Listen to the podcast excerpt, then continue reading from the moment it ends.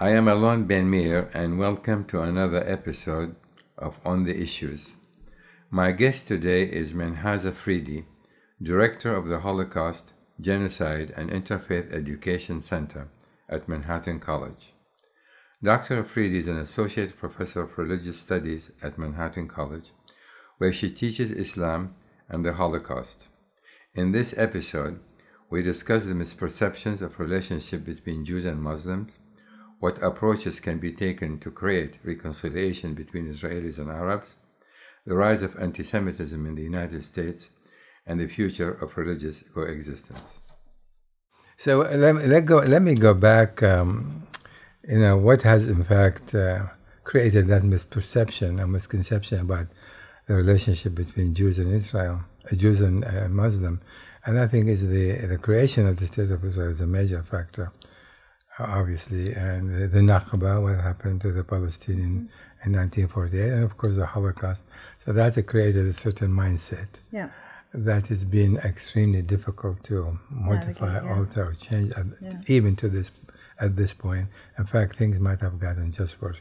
But in this particular session, I don't do the talking. Okay. you do the talking. Okay. so I'd like to begin. You know, what did, in fact, uh, brought you to the point where you felt that um, study of Holocaust and what happens in the relationship between Jews and Arabs uh, have a great deal of relevance to what's happening today around the world and specifically in the Middle East?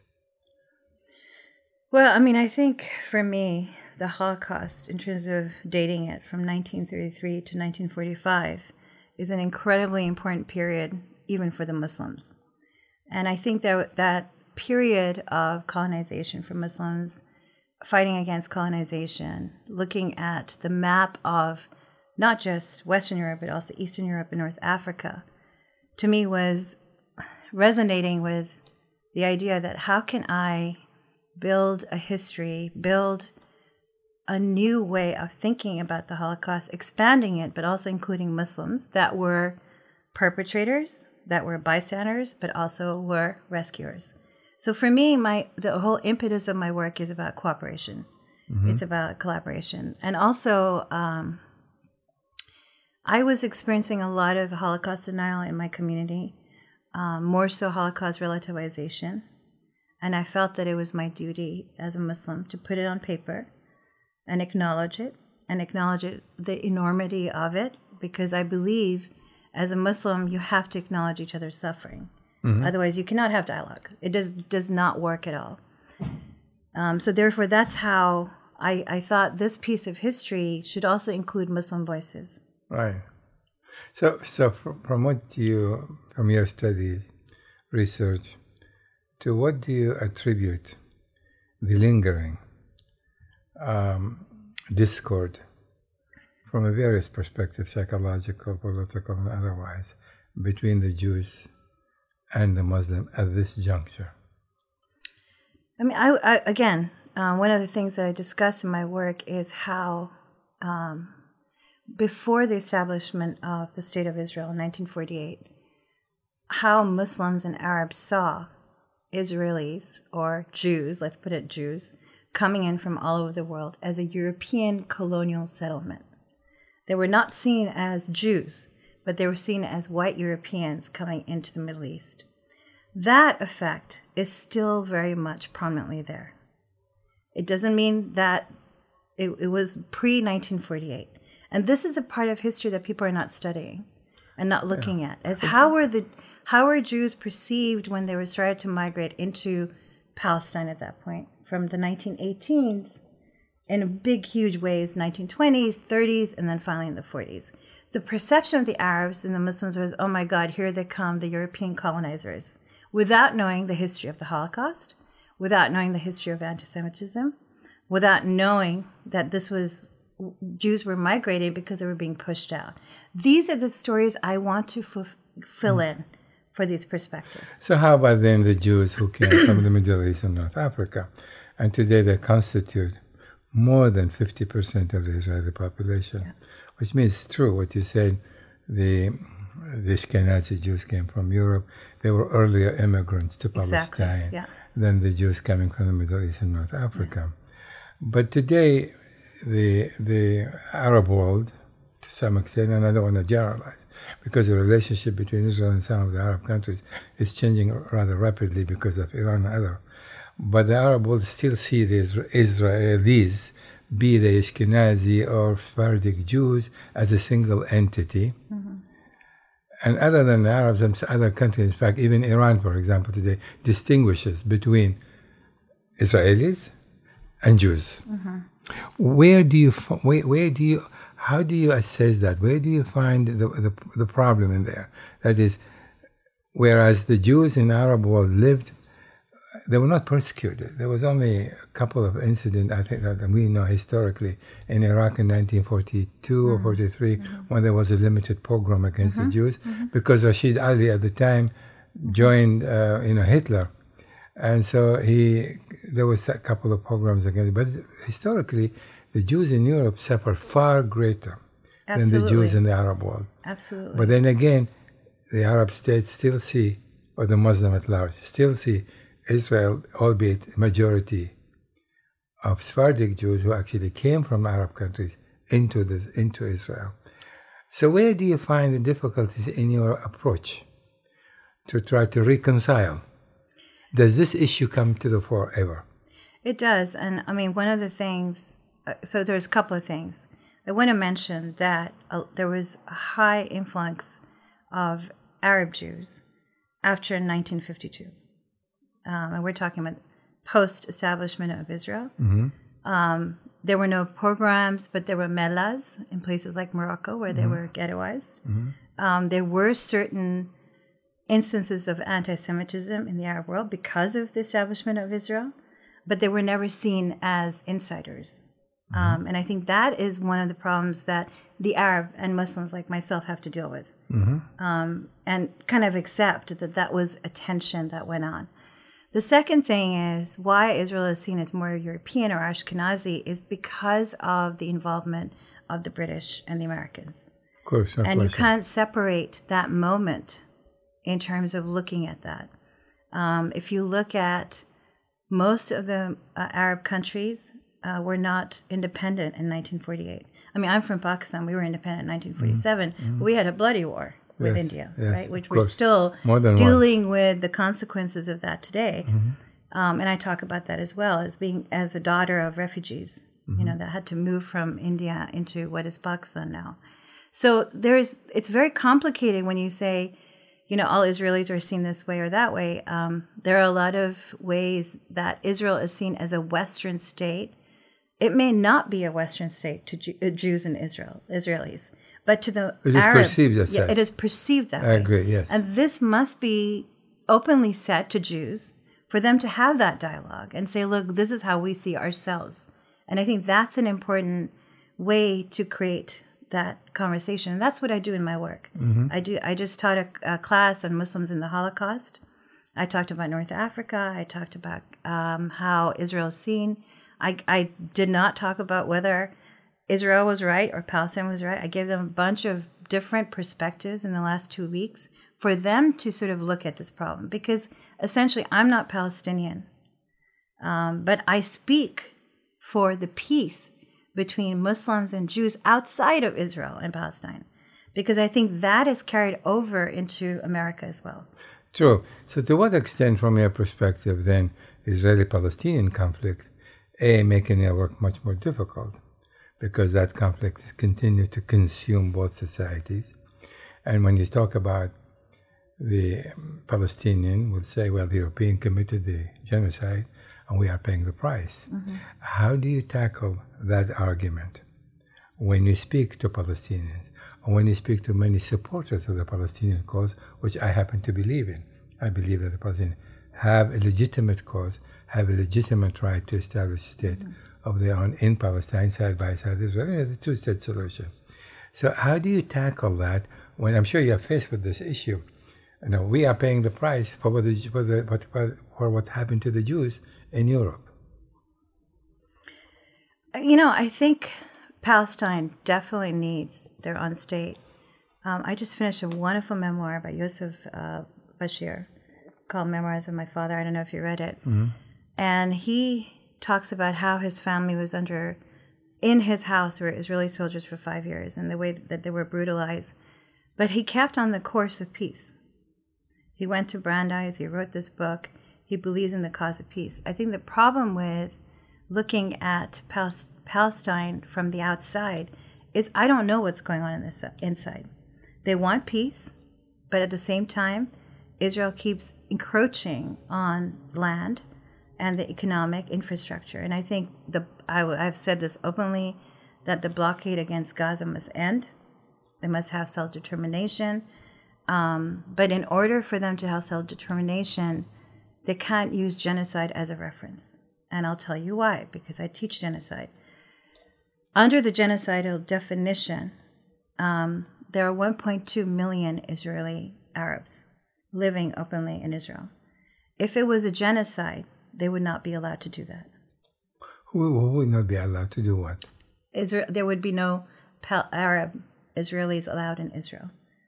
Um, so, according to the definition of genocide, is that you take a group, an ethnic group, and you create a massacre against them. So you're suggesting genocide by Israelis of Palestinians? Yeah.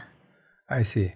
Well, because that's the argument that's made yeah. from the Palestinians. Assume, assume for a moment that you are addressing a mixed audience of Israelis and the Palestinians. Yeah. You believe in what you believe, and you want to have that reconciliation process take place. And there is the Palestinian issue still in the middle of this whole discussion. How do you, I'm not challenging you, I'd like to know how do you approach it?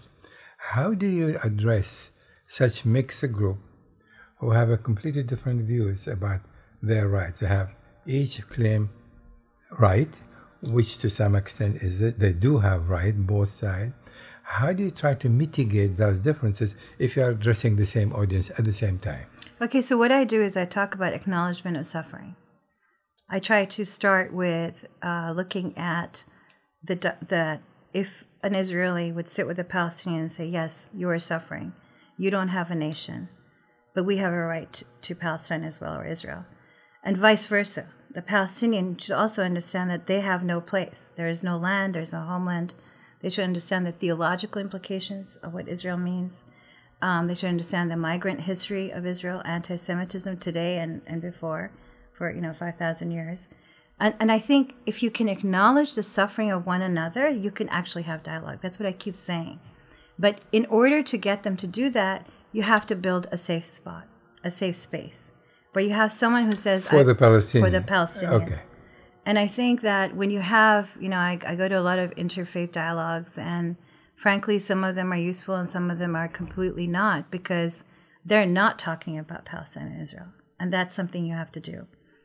Last summer, I went with the Sisterhood of Salaam Shalom. I was their academic leader, and I took 52 Jewish and Muslim women to Auschwitz, and I was in Berlin. Um, and I had that discussion uh, with the women about Israel and Palestine. And they didn't agree, honestly. They didn't agree always. But the discussion happened, the tension was gone. We are aware that this is a problem. When we were in Berlin, I talked about how people had to leave their homes. And I said, now, what parallels can we think of, right?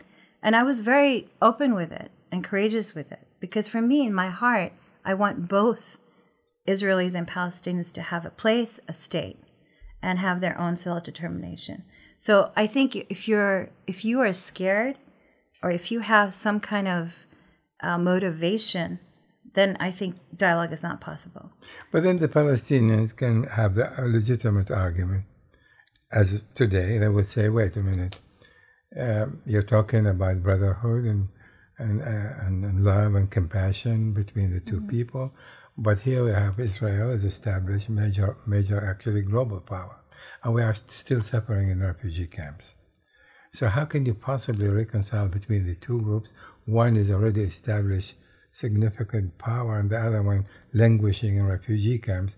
So when you talk to them about understanding and compassion and you have to understand each other, how far can you take that when you are sitting with Palestinians who continue to suffer day in and day out by living under the conditions that they live today? Well, I mean, I think this comes down to the issue of trust Um, if But how do you trust someone that you that is taking away your home, for example, or has taken away your village, or has destroyed your, demolished your? by saying we're willing to reconcile with you if we can live side by side. Um, but I think that you can't have a conversation if, I mean, Israelis don't trust Palestinians. Um, well, there's zero trust between the two sides. yeah, no so question. so the question is, how are you going to negotiate something like peace um, when you don't trust the Palestinian leadership or the Israeli leadership? And I But how do you create trust? I mean, you cannot just say from now on, from now on, let's trust each other and shake hands, and we're gonna live side by side. by good leadership, Alan, we just don't have good leadership on either side. I'm sorry to say. If you, I mean, I- get this question a lot. So there's a lot of anti Semitism on campuses uh, across the nation, and I've been brought in to do mending and dialogue. And I've realized that the leadership is not good on campuses. So the, the, the person who's heading MSA, Muslim Student Association, is not doing the right job. Is not leading the way. You're advising students. The leader of Hillel is not doing the right job because they're bringing in speakers that can antagonize. It doesn't mean you bring you bring in people who don't have freedom of speech. But this is how you lead your students and say, I'm the MSA advisor at Manhattan College. My students have to go through me and say, Dr. Afridi, we have this speaker. What do you think? And if I see that, no, this is an offensive speaker, but let's bring in a Palestinian and an Israeli that are talking about peace. You see what I mm-hmm. mean? So you have to have that leadership even in nation building. It comes from the small grassroots Well, up to, up to the nations. And I, I fully agree with you. We, Israel and the Palestinians, especially the last um, 15 years or so, may- even more than that, going back to Rabin, possibly, there is a crisis of leadership. And the both sides, on both sides, not just, I think Israel even more so than the Palestinians, there's a crisis of leadership, and neither was willing, they have their own set of beliefs, set of ideologies, and they were not, not willing to sit down and make the kind of compromise mm-hmm. necessary. So trust, distrust was prevailed and mm-hmm. continued to prevail. Mm-hmm. And to mitigate that, obviously, it takes more than just uh, saying, I want to trust you. So you're going to have to go through different kind of processes. Yeah, and and these are you know they're challenges and struggles. I mean, I am walking a line between anti-Semitism and Islamophobia today, the hottest topics, um, and sometimes I don't know what's going to happen, even in my work. Um, but as long as I keep it honest and do my work and l- listen, listen to each other, I think it's possible. Um, I also want to say not all Palestinians agree with what they want. Not all Israelis agree with what they want for Israel. So that's another aspect that we keep missing. I mean, I can't sit here and say this is what Palestine wants. Maybe you can't sit there and say this is what Israel wants because there's so many diverse views. Some Palestinians want to go back to 1967. Some Palestinians want we want Israel. Some people want two state, one state. So there's all these different ways of looking at it, but there's no leadership who said, "Okay, look, if we want to give you economy for Palestinians especially electricity, water, clean water, schools, infrastructure, we have to do something that is compromising but also good for the future." That has not happened.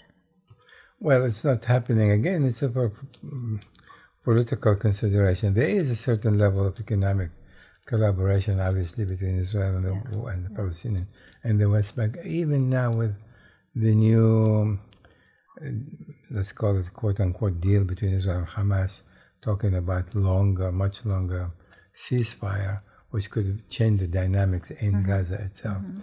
But let me let me go back to, you know, anti-Semitism and Islamophobia. I think this is this, have you ever been asked the question? Uh, Jews and Muslim are Semitic, mm-hmm. both of the same source. So anti-Semitism is not just Jewish because the Arabs are also Semite. You see, I mean, how much, how often do you come across that kind of discussion? A lot. I have a whole section in my book about it. And as a matter of fact, Semitic people are also people linguistically who spoke a language. For example, I'm Muslim, but I'm not a Semite. I'm Asian. Yeah. So there are a lot more Muslims that are not Semites Um, so there's, you know, like 20% of the Muslim population is Arab. 80% is Asian, African, Eastern European, blah, blah, Yeah. blah. So there is, again, this problem um, of looking at it. I think Islamophobia, I mean, we don't like the term either because it's like you're fearful of Muslims, has become a term from 1987 when it was established. But it's also a term that kind of says, okay, a Muslim who's an Asian or African can also feel this kind of uh, hatred or prejudice. So I think that's the difference. I've been asked that question. Um, I think anti Semitism itself was established um, in 1874. Um, that was only particular for Jews. It doesn't mean it can't apply for others, but it has a whole history uh, which goes way back to the 1870s. Well, actually, I mean, I, certainly was as anti-Semitism existed then, but I think anti-Semitism we can take it back even more than Yes. thousand years. Yeah, no, I but mean, the term itself, a time, yeah. a time of memorial. Of course. they were resistant to Jewish existence uh, throughout the world in hundred, more than 140 different countries. And to this day, uh, many Jews continue to be dispersed in so many different countries, notwithstanding the fact that there is a Jewish state ca- called Israel. Let, let me ask you about the question of anti Semitism. From your perspective, to what do you attribute the rise of anti Semitism nowadays? Because there was always anti Semitism, historically speaking, but there's this uptick with anti Semitism more so than ever before. And that as, uh, now, as we witness it, witnessing it, why do you think there is such a, a rise in anti Semitism at this particular time more than any other time before? Well, if you look at the history of anti Semitism or you look at the history of Europe and America, whenever there's a political upheaval, there is anti Semitism. The Jews are scapegoated. Why? That's a million dollar question. People ask me that all the time. Why the Jews, right? But particularly now, we have groups like the alt right, the white nationalists, um, recently the black Israelites. Um, we have many, many different forms of of looking at a platform that says Jews have control, they have the money. There's always this conspiratorial kind of feeling. Anti Semitism was always in this country since the founding times in this country, including, you know, big figures like Henry Ford, who wrote The International Jew that nobody really wants to talk about. Um, and I always say I don't think America really cares about anti Semitism. It's just been part of the fabric of where we are. But, what I think is anti- happening now is that there's a permissibility of talking about minorities that are ruining the fabric of this country, which is if you look at the platform of the white nationalist groups, the first thing they talk about is Jews in their alma mater. right? Well, the Jews will not replace Yeah, us. Jews will not replace it. So, and then, but- you know, the- I mean, we're also in that group, Muslims. I'm not saying Mm-hmm. that it's just because Jews are first and it's, you know, any other immigrant and blacks. So this is a whole problem of looking at maintaining and containing something authentically that is white, which is never going to be possible. There is no, thing, no such thing. Let me follow this with two separate questions. To what extent do you think Trump himself contributed to anti-Semitism, if at all?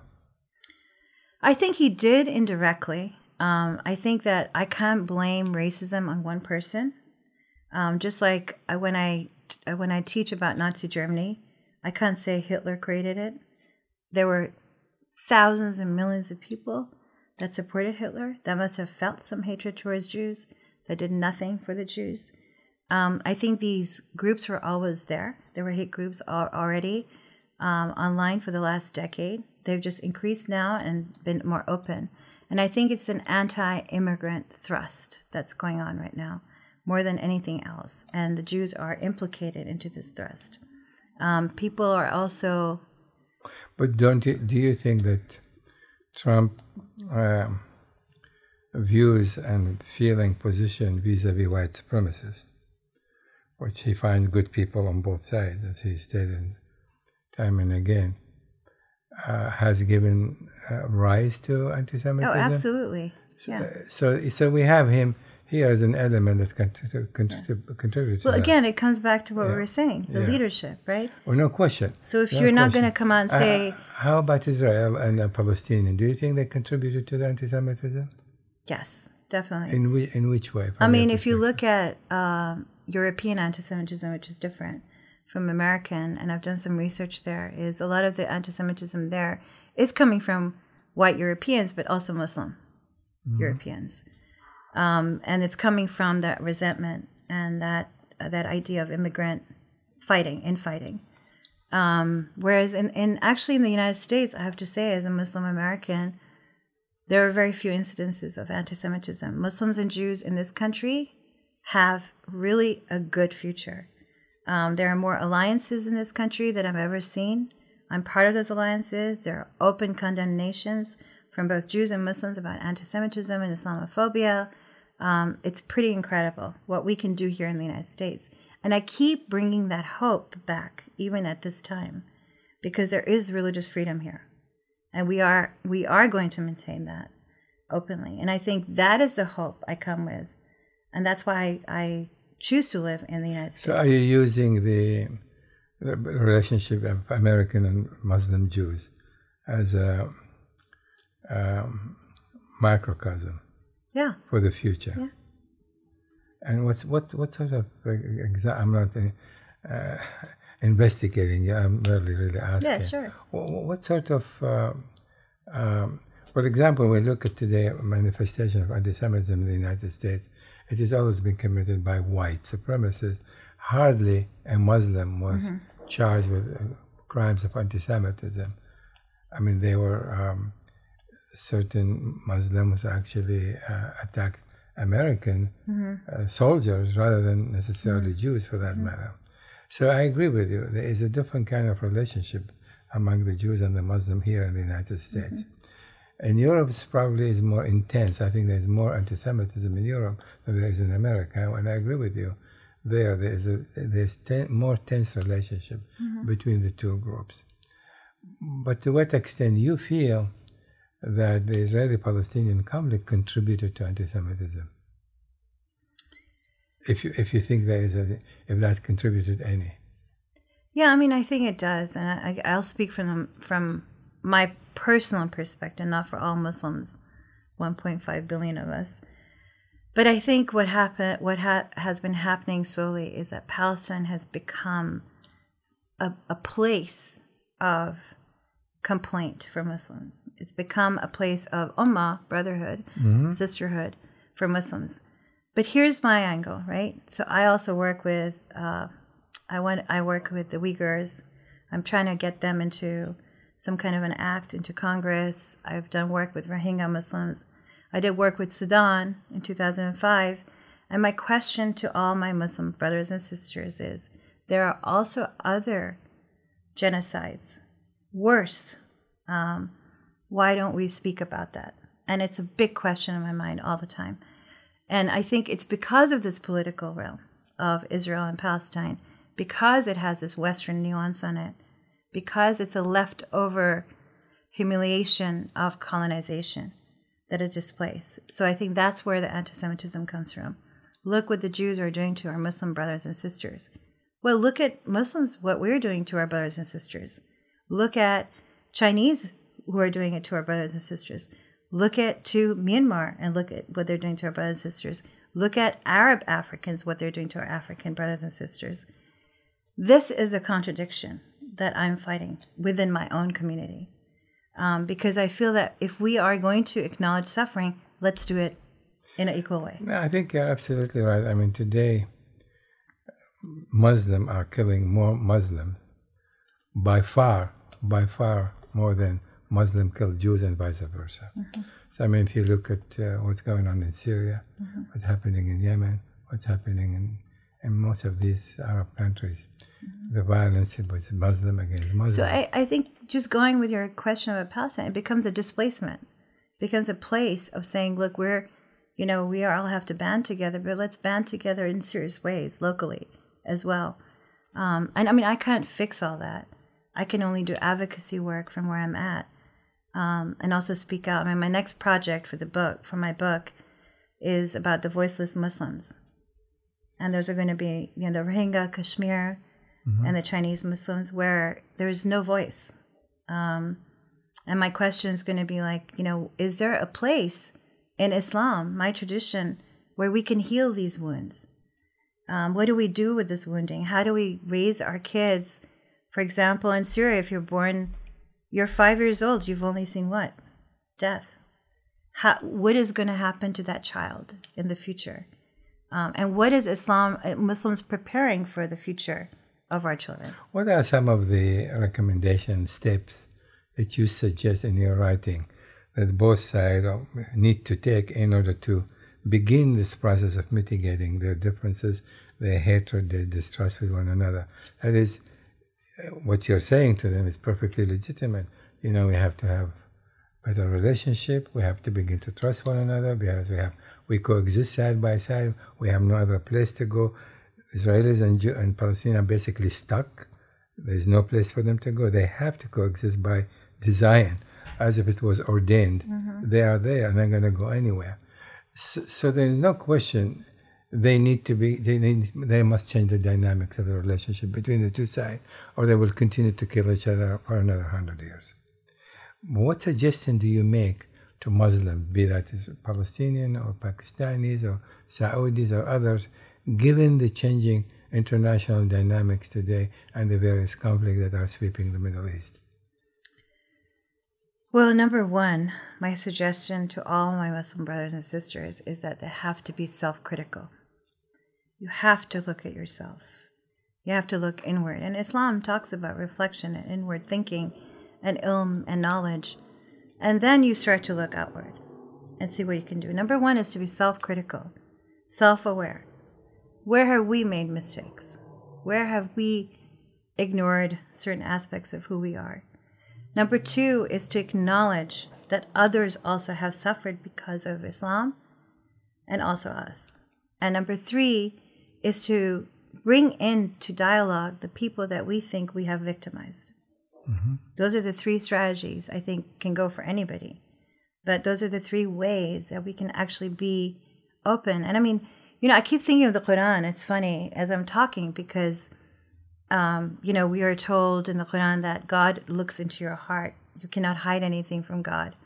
And so if you live that way and you acknowledge that there are things that you have constantly repeated, repeatedly not looked at because of avoidance or it's too painful, it's time for us to do that because we are essentially Muslims are smart. They're entrepreneurs. They're so successful in the United States. You know, we bring a lot of expertise and um, we have had a wonderful civilization, more inventions than a lot of religious cultures. Um, I tell my students about Greek philosophy and the translation that Jews and Muslims did together in Iraq. Um, so there are just beautiful things to celebrate. Um, but we have we have to look inward and then look at what we've created and how to deal with that in terms of the issues of Palestine or Israel or what's going on in different parts of the world. Well, what do you think? What is stopping the group you're addressing who need to look inward, who need to look, to approach it the way you just described it? What is stopping them from pursuing that, from trying to do that?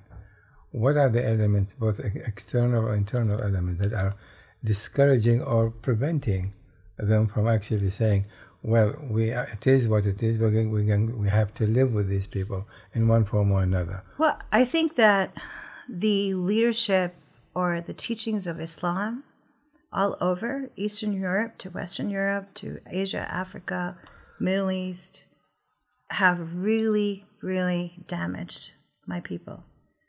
Um, Islam is a, a wonderful religion to follow, but it's not just blind faith. Um, I think a lot of Muslims today believe, oh, you know, God will take care of us. If God says you take care of yourself first, and then I'll I'll I'll think about it. And so somehow there has been this kind of failure, and um, I would say laziness on the part of Muslims to not take action and not to recreate communities. And not all Muslims. I mean, I want to be fair. Uh, there is some great work that Muslims are doing all over the world. But I'm again talking about this leadership and real leadership about what Islam is and to teach Islamic knowledge, not just the Quran, but the context of where the Quran came from, um, the context of the inventions, and the kind of renaissance that Islam went through. And I think those things have just sort of been left out. And part of it is because uh, of the hundreds of years of colonization, um, the lack of of initiating that into our education system, um, and some of it is because we became lazy. You know, and we left too many people out of the loop. Um, my country is an example of illiteracy. It's very sad for me.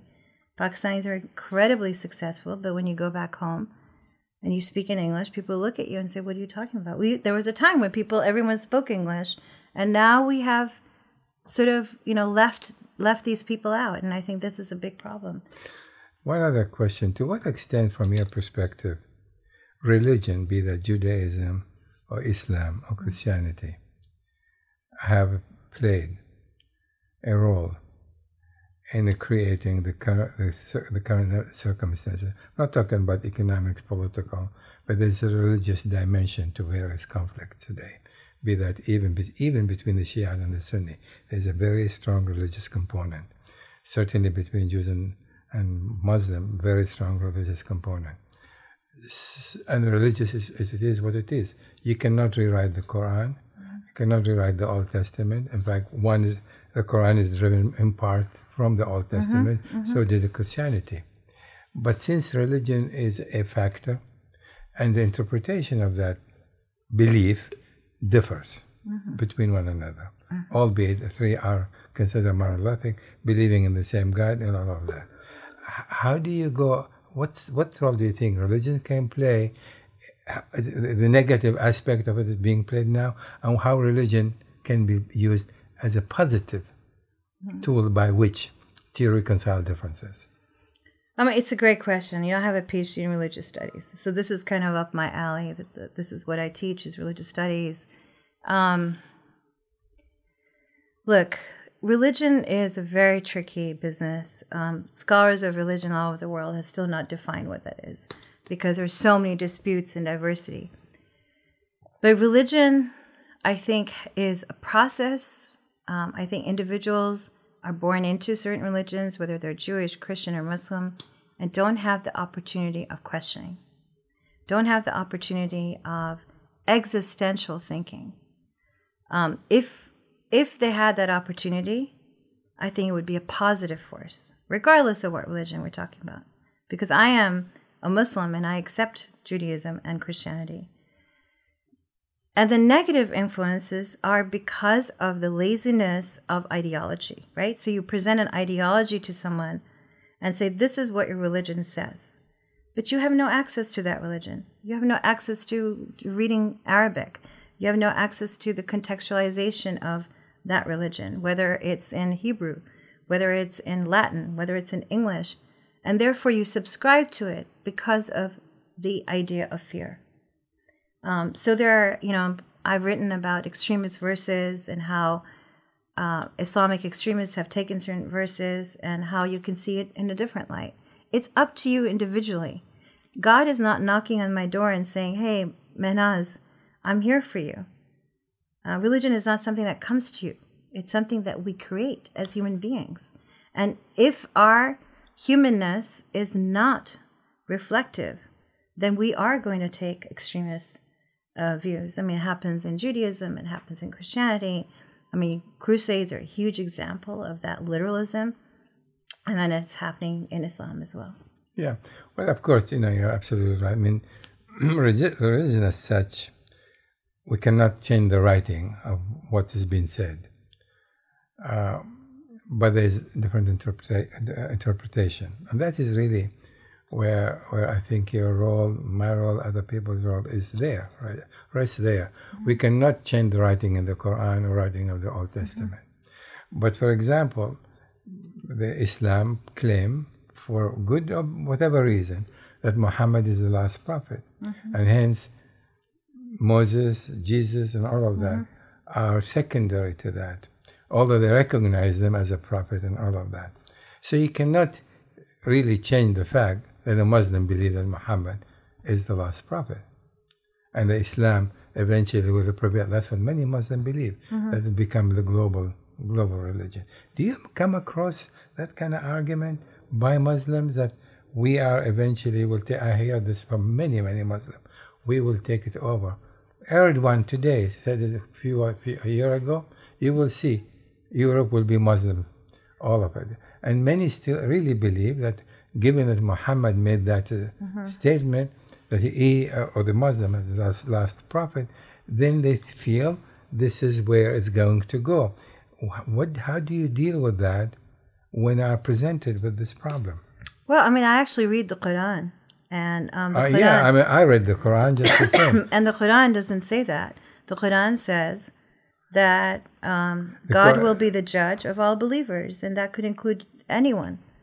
yeah, Um, but but it does also state that, that Muhammad is the last prophet. Muhammad is the last, last prophet, but pe- peace be upon him. But so is uh, Ibrahim is the first prophet.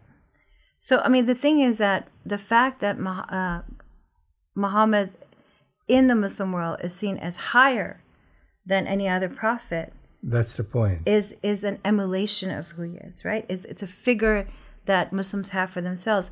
But according to the Quran, you could be emulating Musa or Isa or Ibrahim.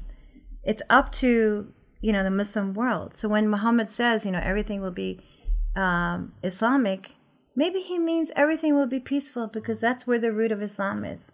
It doesn't mean that we are all going to start praying five times a But day. don't you? Th- yeah, sorry, but don't you think this has been impediment so far? That is, Muslims simply still do not accept other religions as, as equal, other religions as equal because of that set of belief. I think I think you're right, and this So, is why. how do you combat that? But I think here in the United States, you will find Muslim Americans who will say, We accept you as a Jew, we accept you as a Christian, Sikh, even a Hindu. Why is it possible in America that we can do that? Because we can practice our faith the way we want and not have to deter from anything. Whereas in other countries, it's always been a deterrent, I think. Well, I mean, again, uh, unfortunate, you know, in Arab countries, you know, they, the, being the majority, so any other any minority is being considered as inferior uh, because that's that's what the young children go to school. That's what they are taught, and and so I'm I'm raising this question because I'm sure you face you've been asked this, and it will be continued to be asked this question. Uh, what is can we can re- reconcile ideologies? We can reconcile economic differences, social differences, uh, philosophies, but it's much more difficult to reconcile religious differences. And I think this is one of the reasons uh, mm-hmm. that today we continue, Jews and Muslims continue to see each other in a different light. Uh-huh. Had it not been for the fact that um, they can they cannot change the way they believe, what they believe, and and in your effort in trying to reconcile, trying to create a you know mm-hmm. better space, a close between the two sides, you you need you've been dealing with that. You're gonna have to be dealing with that. I do, So, yeah. wh- what what was your experience so far with that with that that effort, that campaign? Well, I think I think um, when I'm talking to Jews and Muslims, um, a lot of the Jews and Muslims in the audiences of the training I've done can say we can coexist and not have to accept each other's beliefs. That's a rare thing in the Muslim world. Um, but if, for example, on the 25th of December um, in Pakistan, we had a holiday. It was also the founder of Pakistan's birthday, but it also was Christmas. Mm-hmm. And, you know, in Karachi, they sell Christmas trees and lights and everything. And I think that's wonderful. Um, but there are a group of Pakistanis that probably don't want that. Mm-hmm. But the majority say, hey, you know, we got a day off. This is great. This is the day of Christ, and we celebrate. Right. I have a friend from Bosnia who just said, "Oh, I took the day off for the Orthodox Christians because she has many Orthodox Christian friends. It's normal." But I think when you start to see the insecurity of a religion, then you start to see a homogeneity. If you are can be heterogeneous and be firm, then I think the religion is more confident. And I think this is exactly what I was saying. Symptomatically, we have lost this. You said, you know, kids are taught this in school. You're right. What they're taught in school, honestly, I wouldn't agree with. I want them to have a holistic education. I, I think I think you know, in the final analysis, you have to also create conditions whereby the interest that one side has with the other supersede their, their religious differences. Right. And I, I mentioned this to you now because, for example, the Saudis, the Gulf state, are cooperating with Israel because it serves their interest. They set aside their religious differences. Mm-hmm. So we can have that. When I'm make, basically saying, my I do what I do in my capacity, you do what you do in my capacity. I try to to project that that there is a, the relationship, albeit exactly what you're saying. Religious differences may exist, but there are other elements in in human life mm-hmm. that should should be should overcome that mm-hmm. because in the final analysis, it, you know, we're talking about relationship between humans as such, not just a, a set of beliefs. Exactly. Yeah. yeah. Well, it was really wonderful speaking with Thank you. Thank you. Now, we, now that we've solved the world's problems, we yeah. can move on. Thank you. It's my pleasure. Thank you yeah. for coming and taking the time. I really appreciate it. Thank you so much. Thank you for listening to this episode on the issues. You can find this podcast on my SoundCloud page and stay tuned to my social media accounts for the latest analysis and announcements.